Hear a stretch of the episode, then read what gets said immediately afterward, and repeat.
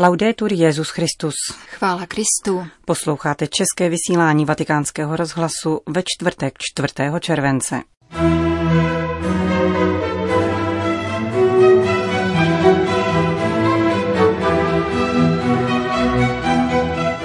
Petrův nástupce vybízí katolíky, aby se v červenci modlili za soudce.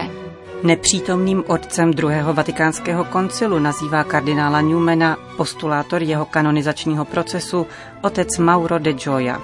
A v druhé části pořadu čteme z listu papeže Františka putujícímu božímu lidu v Německu. Od mikrofonu přejí příjemný poslech Jana Gruberová a Johana Bronková.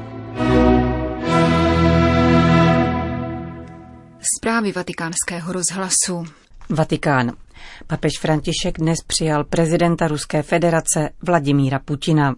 Během 40-minutového srdečného rozhovoru, jak čteme v oficiálním tiskovém sdělení, obě strany vyjádřily spokojenost nad vývojem bilaterálních vztahů, posílených dnešním podpisem memoranda o spolupráci mezi Vatikánskou pediatrickou klinikou Bambino Gesù a dětskými nemocnicemi v Ruské federaci. Rozhovor se dále dotkl některých otázek významných pro život katolické církve v Rusku. Dále se hovořilo o ekologické problematice a o některých tématech současné mezinárodní scény se zvláštní pozorností k situaci v Sýrii, na Ukrajině a ve Venezuele. Tolik oficiální prohlášení svatého stolce. Dodejme, že při loučení s papežem Františkem po výměně darů poděkoval Vladimír Putin za velmi obsažný rozhovor.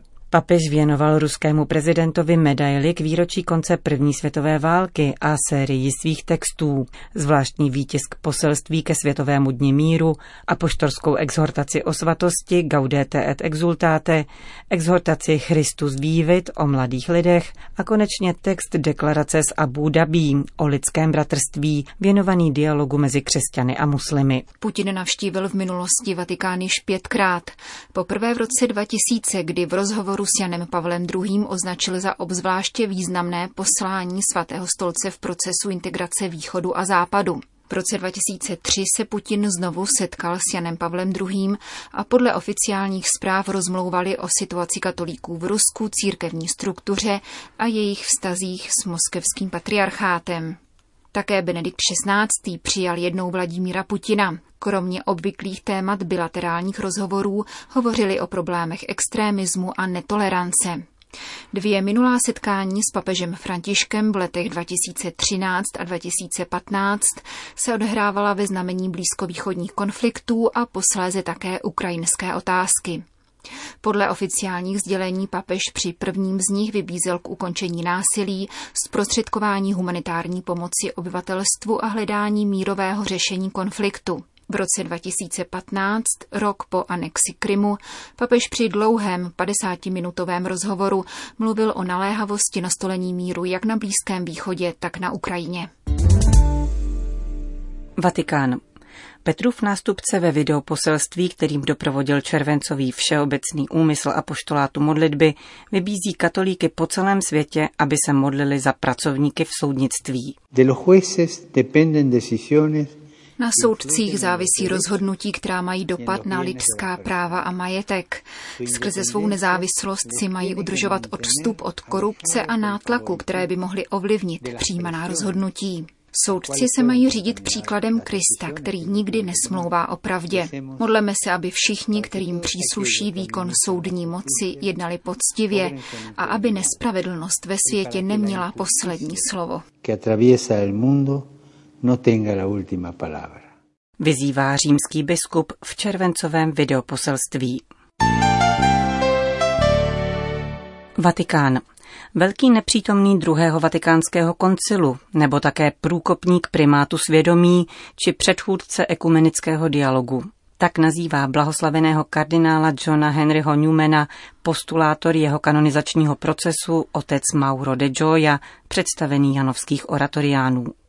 V souvislosti s ohlášením data svatořečení proslulého anglického konvertity poskytl rozhovor vatikánskému deníku Osservatore Romano. Kdysi se jedno dítě zeptalo Johna Henryho Newmana, kdo je větší, zda kardinál nebo světec. Odpověděl, podívej se, kardinál patří zemi, je pozemský, světec patří nebi, je nebeský. Připomíná postulátor slova, která dnes znějí prorocky. Pomáhají také pochopit, proč kanonizovat Newmana, když se bez tak těší nesmírné duchovní autoritě už od pozemských let svého života, který se zakončil téměř před 130 lety.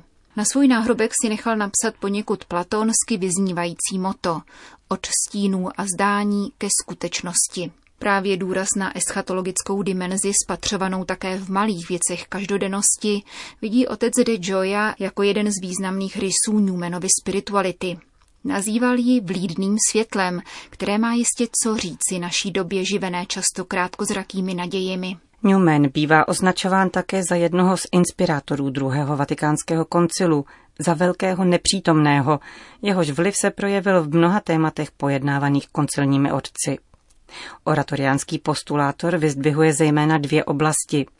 Jednak docenění role laiků v církvi. Newman mluví o konzultaci věřících laiků ve věcech víry, což je téma, které se objevilo ve 12. článku konstituce Lumen Gentium. A především otázka svědomí, která se vrací na různých místech koncilu a obzvláště v 16. článku Gaudium et Spes. Newman je v této věci také přímo citován v katechismu katolické církve, který vyšel nedlouho po skončení koncilu, připomíná postulátor. Primát svědomí je jedním z pevných bodů Newmanova myšlení. Jeho pojetí vztahu mezi svědomím a pravdou je však nahony vzdáleno dnešním relativistickým představám. Newman označuje svědomí za prvního Kristova náměstka v člověku. Kristus je pravda a svědomí existuje v naslouchání pravdě, ve svobodě a odpovědnosti. Bez vztahu k pravdě je svědomí nemyslitelné. Představa svědomí, které by autonomně vytvářelo dobro a zlo, je v naprostém protikladu k Newmanově myšlení. Jednotlivec hodnotí skutečnost, s níž se setkává ve světle pravdy, kterou poznal. Z toho implicitně plyne povinnost formace a naslouchání. Pro Newmana byla tato idea natolik silná, že na jejím základě vypracoval důkaz boží existence, cestu k Bohu vycházející z důvodů, které činí hlas svědomí pro člověka autoritativním, vysvětluje otec de Joya. Nikdy nebyl nekritický, ale vždy byl hluboce pozitivní ve vztahu k nekatolickému světu, podotýká dále postulátor Newmanovy kauzy. Přestože to pro konvertity není vždy typické, nepřestal nikdy uznávat to, co je v anglikánské církvi dobré. Také po této stránce patří k inspirátorům koncilního důrazu na ekumenický dialog. Sám prožil konverzi ke katolicismu jako naléhavou nutnost zachovat věrnost poznané pravdě, nikoli jako věc polemiky. Nesetkal se v této věci vždy s pochopením, konstatuje otec de Joya, Velkou část života byl mezi anglikány považován za zrádce a někteří katolíci jej měli za podivína. Ve skutečnosti se však projevil jako evangelijní v podstatě věci a velmi plodný v pastorační praxi. Na konci života se ale Newman dočkal všeobecného uznání v celém anglofonním světě. Stal se dokonce jakýmsi prvkem jednoty a dialogu. Proto lze očekávat, že jeho kanonizace, podobně jako již blahořečení před devíti lety v Birminghamu, proběhne v radostné atmosféře sdílené katolíky i anglikány.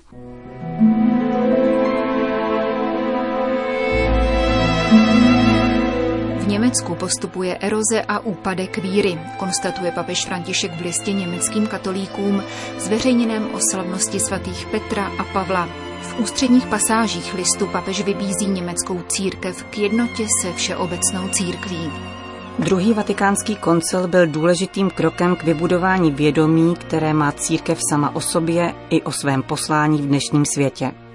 Tato cesta, započatá před 50 lety, nás nadále pobízí k recepci i dalšímu rozvoji a dosud nedospěla ke svému konci, zejména s ohledem na synodalitu, která je povolána, aby se rozvíjela na různých úrovních církevního života. Úlohou takového procesu je zaručit, aby právě v těchto časech hluboké fragmentace a polarizace v každém přijímaném rozhodnutí působil sensus ecclesiae, který všechny tyto úrovně prosicuje a proniká jimi. Jde o život a cítění z církví a v církvi, které nám v nemálo situacích zapříčiní rovněž utrpení v církvi a z církví. Všeobecná církev žije v místních církvích a z nich, stejně jako místní církve, žijí a rozkvétají ve všeobecné církvi a z všeobecné církve. Pokud by se od ní oddělili, oslabili by se, chřadli by a zemřeli. Z toho plyne nezbytnost, s níž je nutné neustále udržovat živé a účinné společenství s celým církevním tělem. Pomáhá nám to překonávat strach, kterým se izolujeme sami v sobě a ve svých výjimečnostech, abychom jim uměli pohlédnout do očí, naslouchat jim, anebo se zříci svých naléhavých potřeb. A mohli tak doprovázet ty, kteří zůstali na kraji cesty, Mnohdy se tento postoj ukazuje v nepatrných gestech, jaká učinil otec marnotratného syna, který nechává otevřené dveře, aby syn mohl bez obtíží vstoupit, až se vrátí. Neznamená to, že bychom neměli kráčet a postupovat vpřed, nic neměnit a možná o tom ani nedebatovat a nevznášet námitky. Nýbrž je to zkrátka důsledek vědomí, že jsme ustavující součástí většího těla – které se nás domáhá, čeká na nás a potřebuje nás a jehož se také my dožadujeme, očekáváme ho a potřebujeme. Je to radost z vnímání toho, že jsme částí svatého a trpělivého věřícího božího lidu. Výzvy, různá témata a otázky, které držíme v rukou, nelze opomíjet či zastírat. Musíme se jich ujmout, přičemž je třeba dávat pozor na to, abychom se do nich nezapletli a nepřišli o širší pohled na věc, čímž by se zúžil horizont a rozmělnila realita. Zastavíme-li se v konfliktní konjunktuře, ztratíme smysl pro hlubokou jednotu reality. V tomto smyslu nám Sensus Ecclesiae poskytuje široký obzor možností, na jehož základě se lze pokusit o zodpovězení naléhavých otázek. Sensus Ecclesiae nás zároveň upomíná na krásu mnohotvaré podoby církve. Její tvář je mnohotvará nejenom z prostorové perspektivy v národech, rasách a kulturách, nýbrž také z hlediska časové skutečnosti, která nám povoluje, abychom se ponořili do pramenů nejživější a nejplnější tradice. Tato tradice je ze své strany povolána k tomu, aby udržovala oheň na místo popele. Umožňuje všem pokolením, aby za pomoci Ducha Svatého opětovně vzplanula první láskou. Sensus Ecclesiae nás osvobozuje od partikularismů a ideologických tendencí, abychom mohli zakusit onu jistotu druhého vatikánského koncilu, s níž prohlásil, že pomazání od svatého náleží celku věřících. Společenství se svatým a věřícím božím lidem, nositelem pomazání, udržuje při životě naději a vědomí, že pán putuje po našem boku a podpírá naše kroky. Toto přesvědčení musí vysvítat z našeho společného putování, má-li být prospěšné při hledání postupů, skrze které by získali prostor a dosáhli sluchu všechny hlasy, zejména pak hlasy prostých a maličkých. Pomazáním od svatého, které bylo vylito na celé tělo církve, se rozdílí zvláštní dary mezi věřící každého stavu a životního postavení. Duch vhodně přiděluje každému zvlášť, jak chce.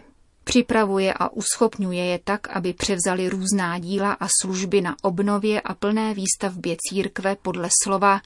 Ty projevy ducha jsou však dány každému k tomu, aby mohl být užitečný.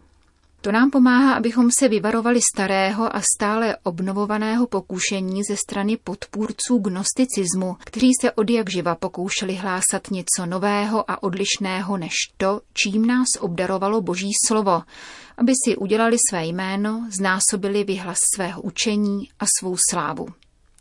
Svatý Jan to popisuje pojmem proagon, čímž míní ty, kteří chtějí být vepředu, ty pokročilé, kteří chtějí mít náskok před církevním my, které ovšem chrání před excesy ohrožujícími církevní společenství.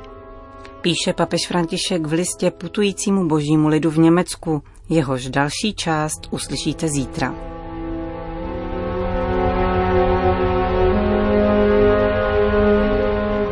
Končíme české vysílání vatikánského rozhlasu. Chvála Kristu. Laudetur Jezus Christus.